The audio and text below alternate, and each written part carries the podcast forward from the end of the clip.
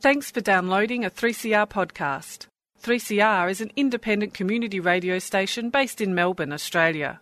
We need your financial support to keep going. Go to www.3cr.org.au for more information and to donate online. Now stay tuned for your 3CR podcast.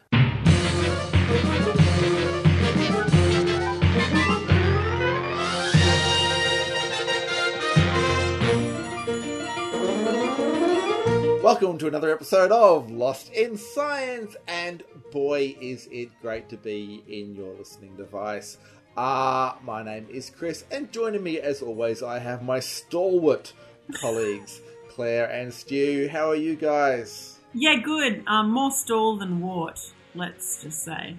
I'm I'm sticking with I'm sticking with the wart myself. So Fantastic, fantastic. I think either side of that word is not worth breaking up. It doesn't. it doesn't reach. Just stick with the stalwart. Anyway, um, these these wonderful people have some great stories for us to uh, entertain and inform, um, infotain, infotain, if you will, or enterform.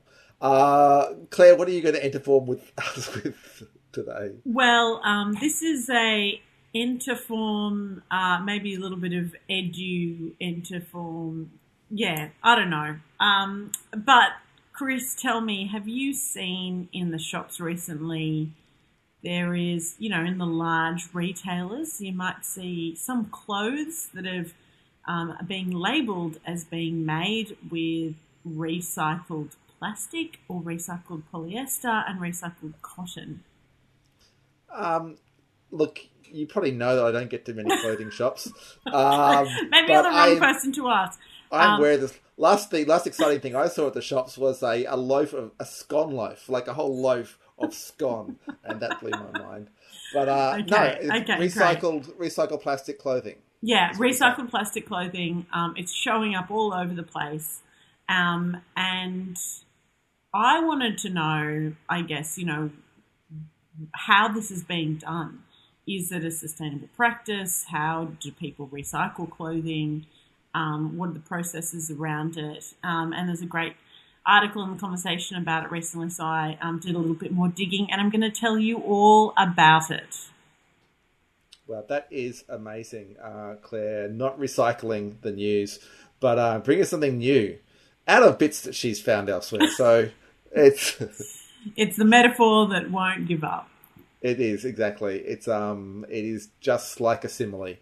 Uh well, I look forward to that. Stu, what have you got for us? um, well, I was uh, reading some news this week and uh, discovering a little bit about the diversity that can be found in sex chromosomes in humans, and I think you know anyone who is you know a high school graduate and and passed biology would probably know that we were taught that uh, people with XX chromosomes are female and people with XY chromosomes are male. Obviously, this is only a fraction of the truth, and I'm going to look into some of the reality of the actual diversity that is there in sex chromosomes in people, and it's um, interesting stuff. Uh, and also, not that many people are aware of the of the variations that they may possess themselves too. Fantastic. Uh, so there could be some surprises lurking in your um 23andMe, or should that be 26 and Me, it, depending on what your particular mix is. No.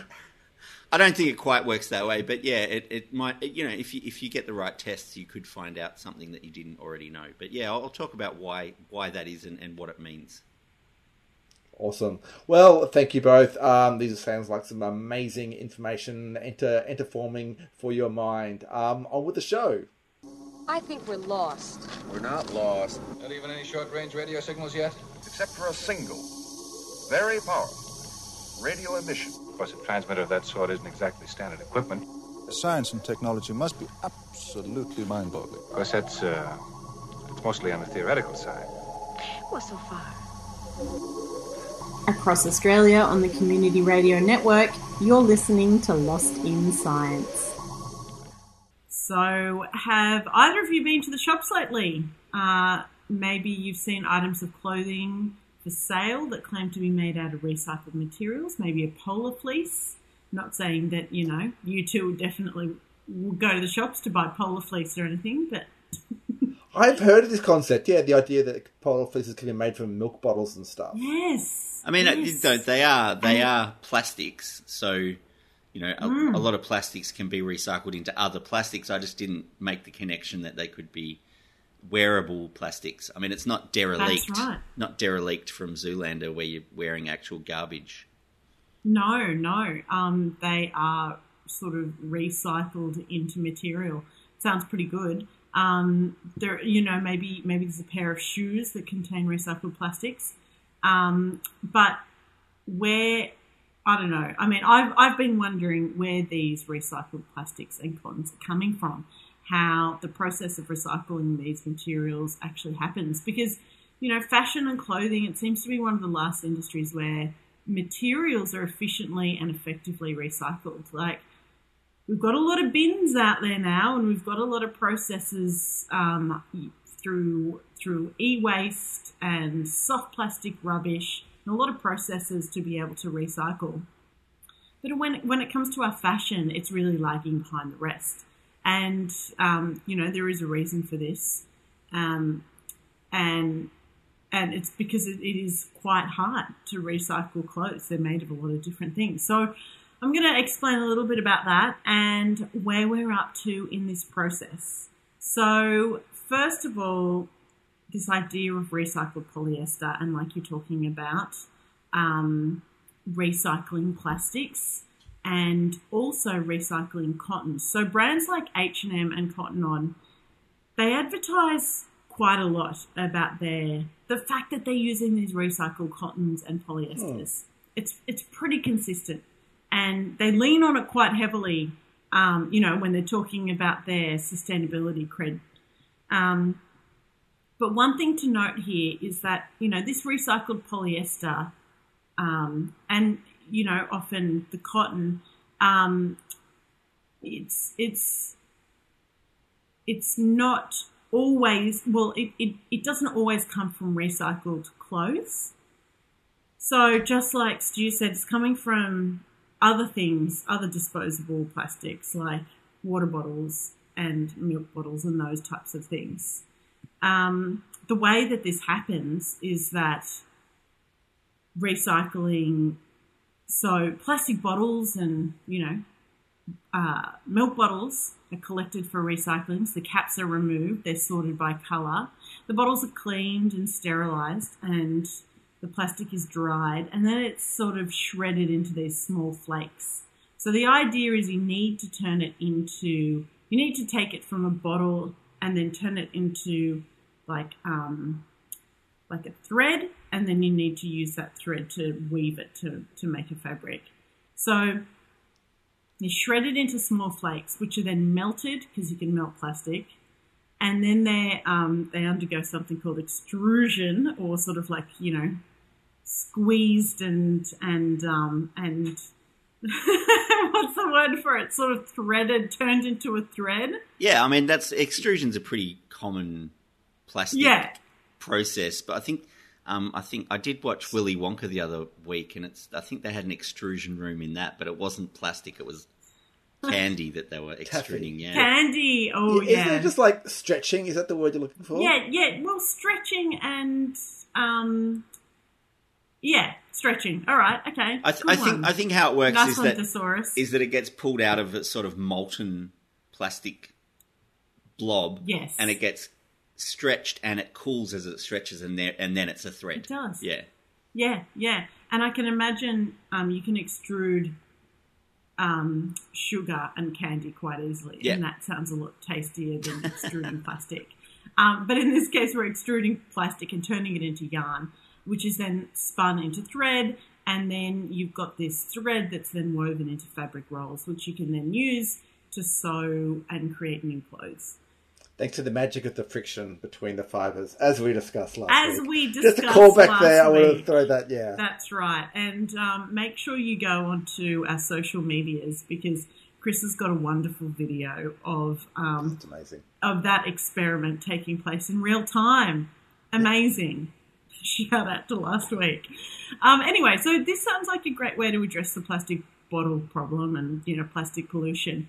However, just to note here, you're not really doing anything about um, recycling polyester clothes, and polyester clothes make up something like sixty percent of all clothes sold um, in fashion around the world. So you might be, you know, recycling polyester, but really you're not um, making much of a dent in the fast fashion industry, and you're not able to sort of take any of those clothes, any of those sort of polyester clothes, and turn them into anything else. So they still end up in landfill.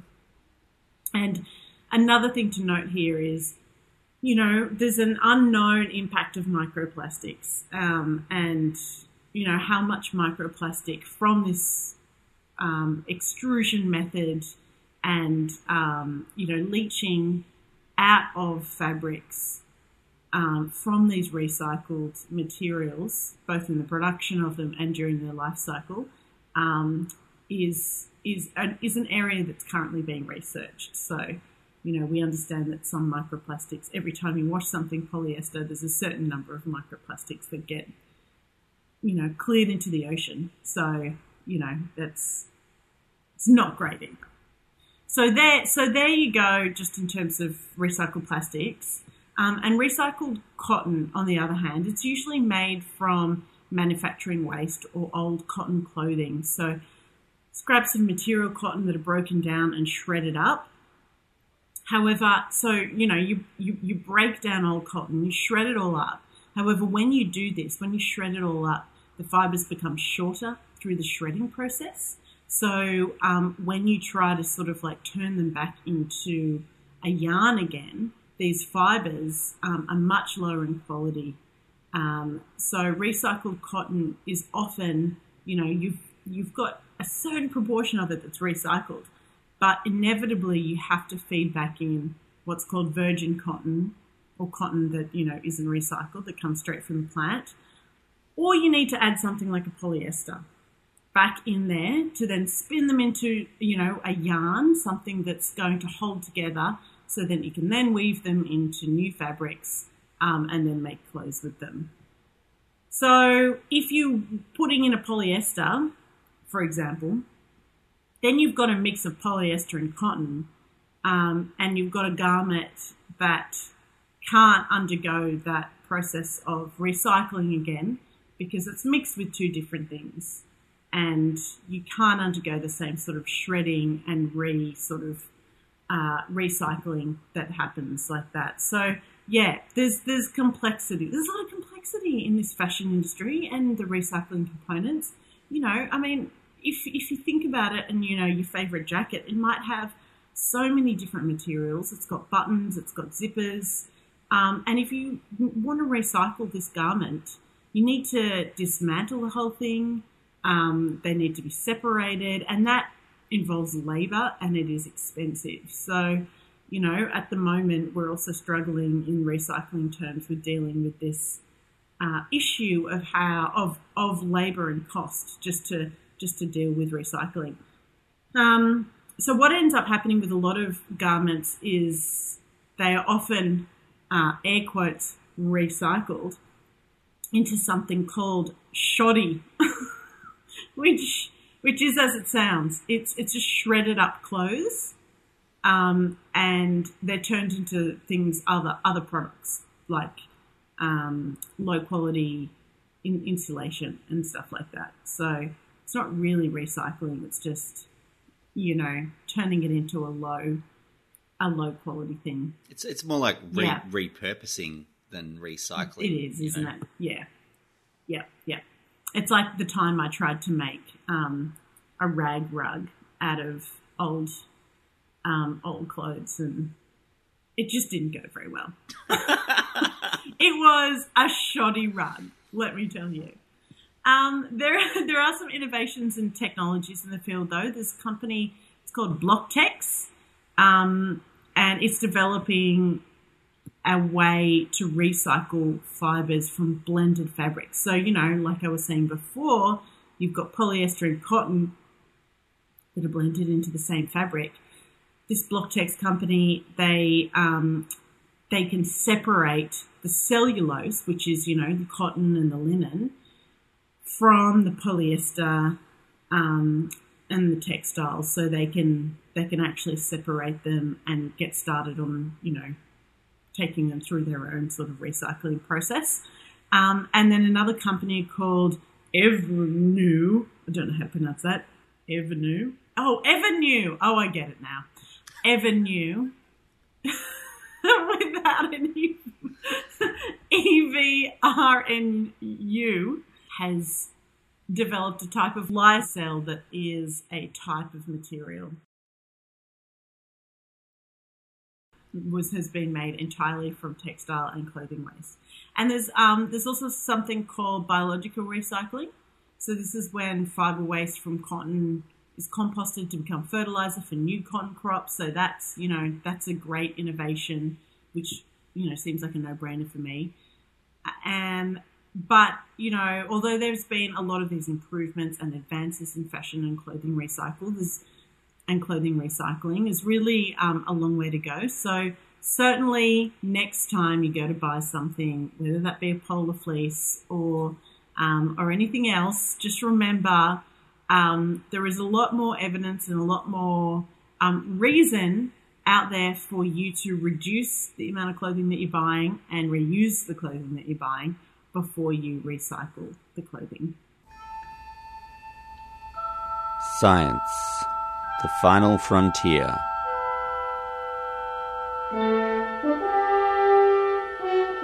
These are the voyages of Lost in Science, our ongoing mission to explain strange new words, to seek out new science and new explanations, to boldly go where no radio has gone before.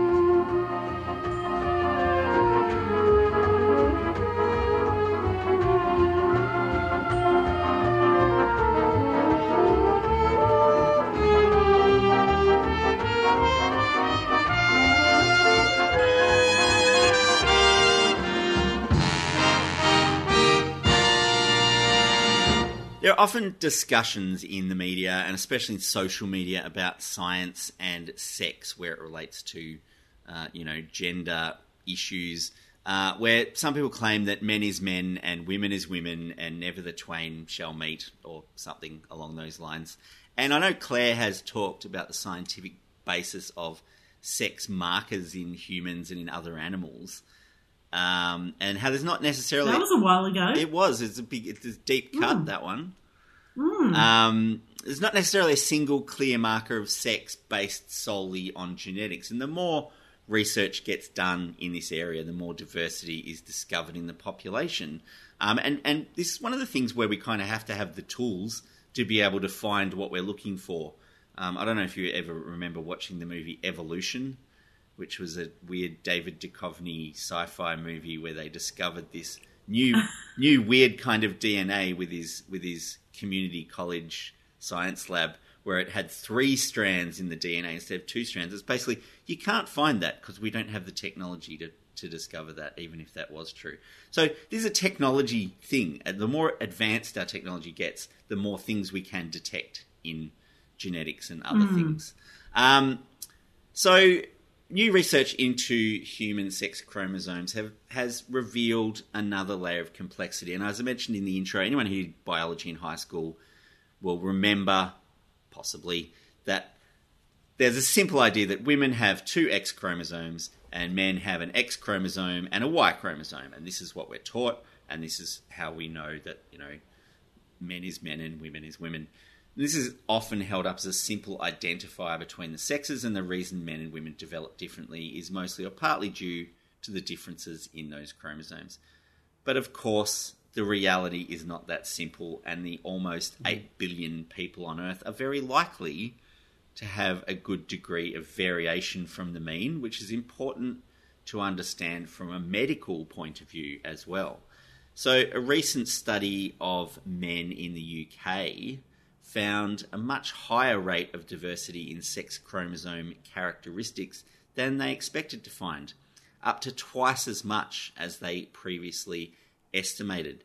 So this study, Wow. yeah, the, the the the rate is much higher than they than they were looking for.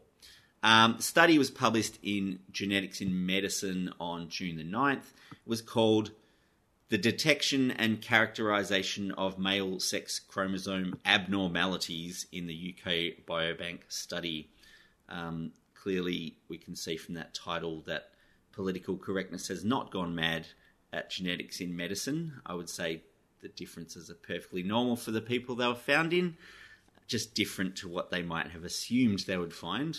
Um, I think maybe using abnormality when you're talking about people's unchangeable genetics is Mm. is a bit bit rough for the participants Mm. who are all anonymous as well. So I guess that's Mm. one benefit for them. But look, it has been recorded before that a small percentage of men in the population actually have variation on the standard XY chromosomes that we were taught about in school. Some men have a combination of XXY and some have a combination of XYY.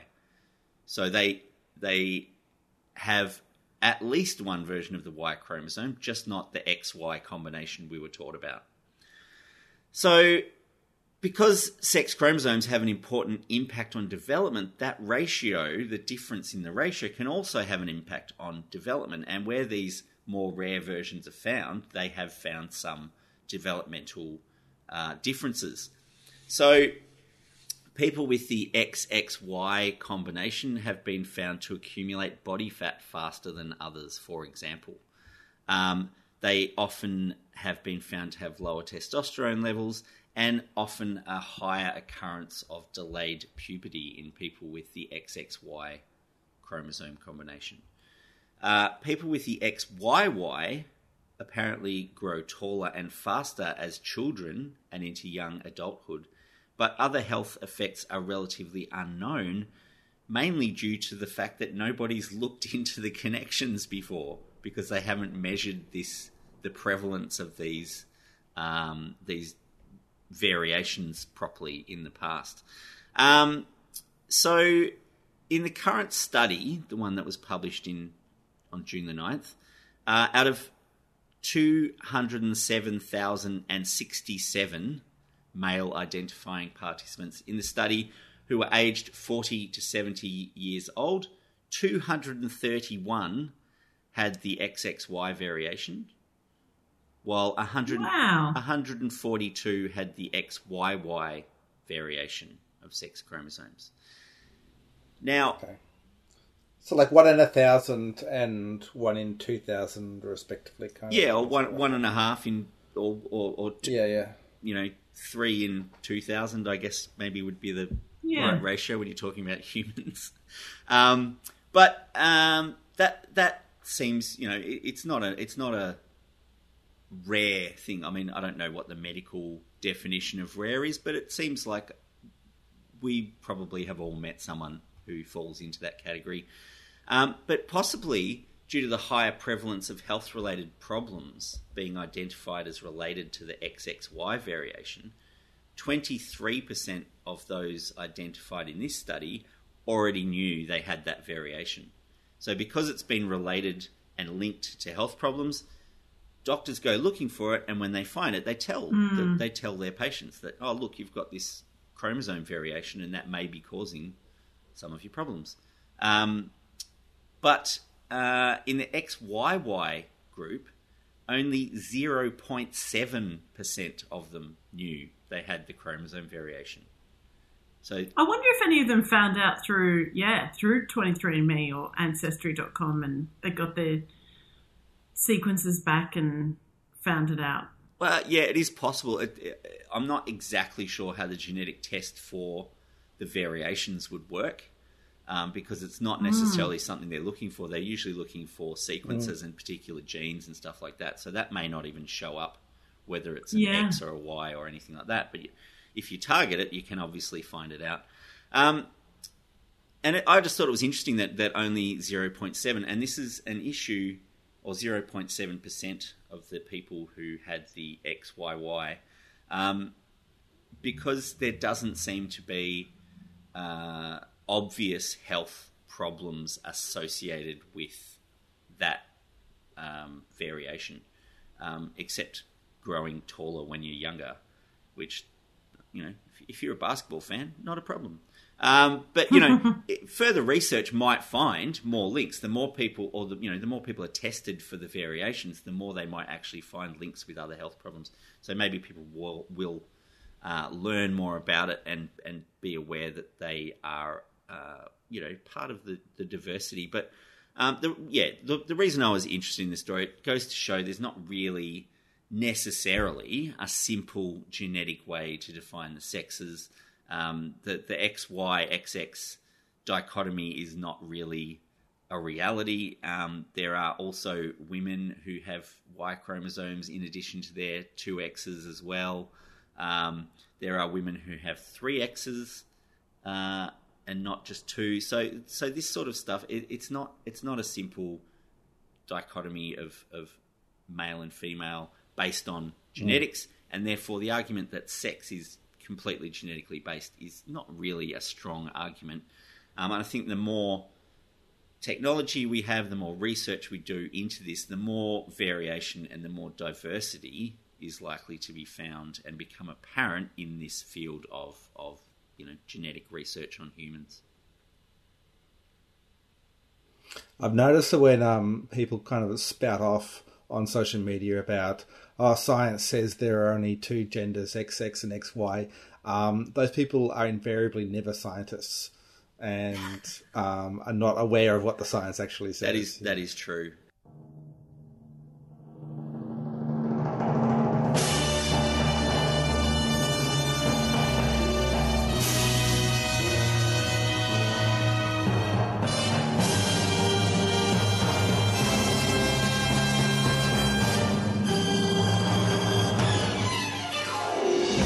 And that's it for another episode of Lost in Science. Lost in Science is recorded for 3CR in Melbourne on the lands of the Wurundjeri people of the Kulin Nation, and it airs across Australia on the Community Radio Network with the support of the Community Broadcasting Foundation.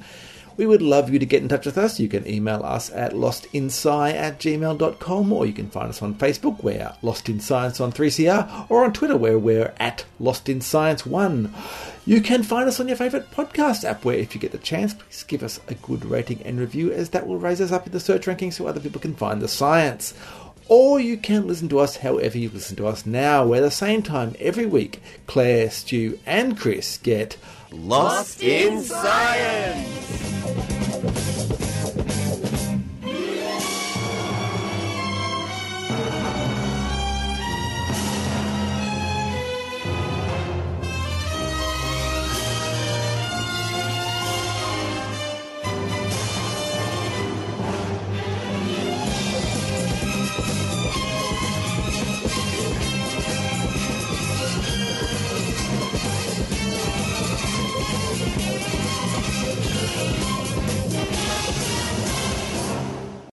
Thanks for listening to a 3CR podcast. 3CR is an independent community radio station based in Melbourne, Australia. We need your financial support to keep going. Go to www.3cr.org.au for more information and to donate online.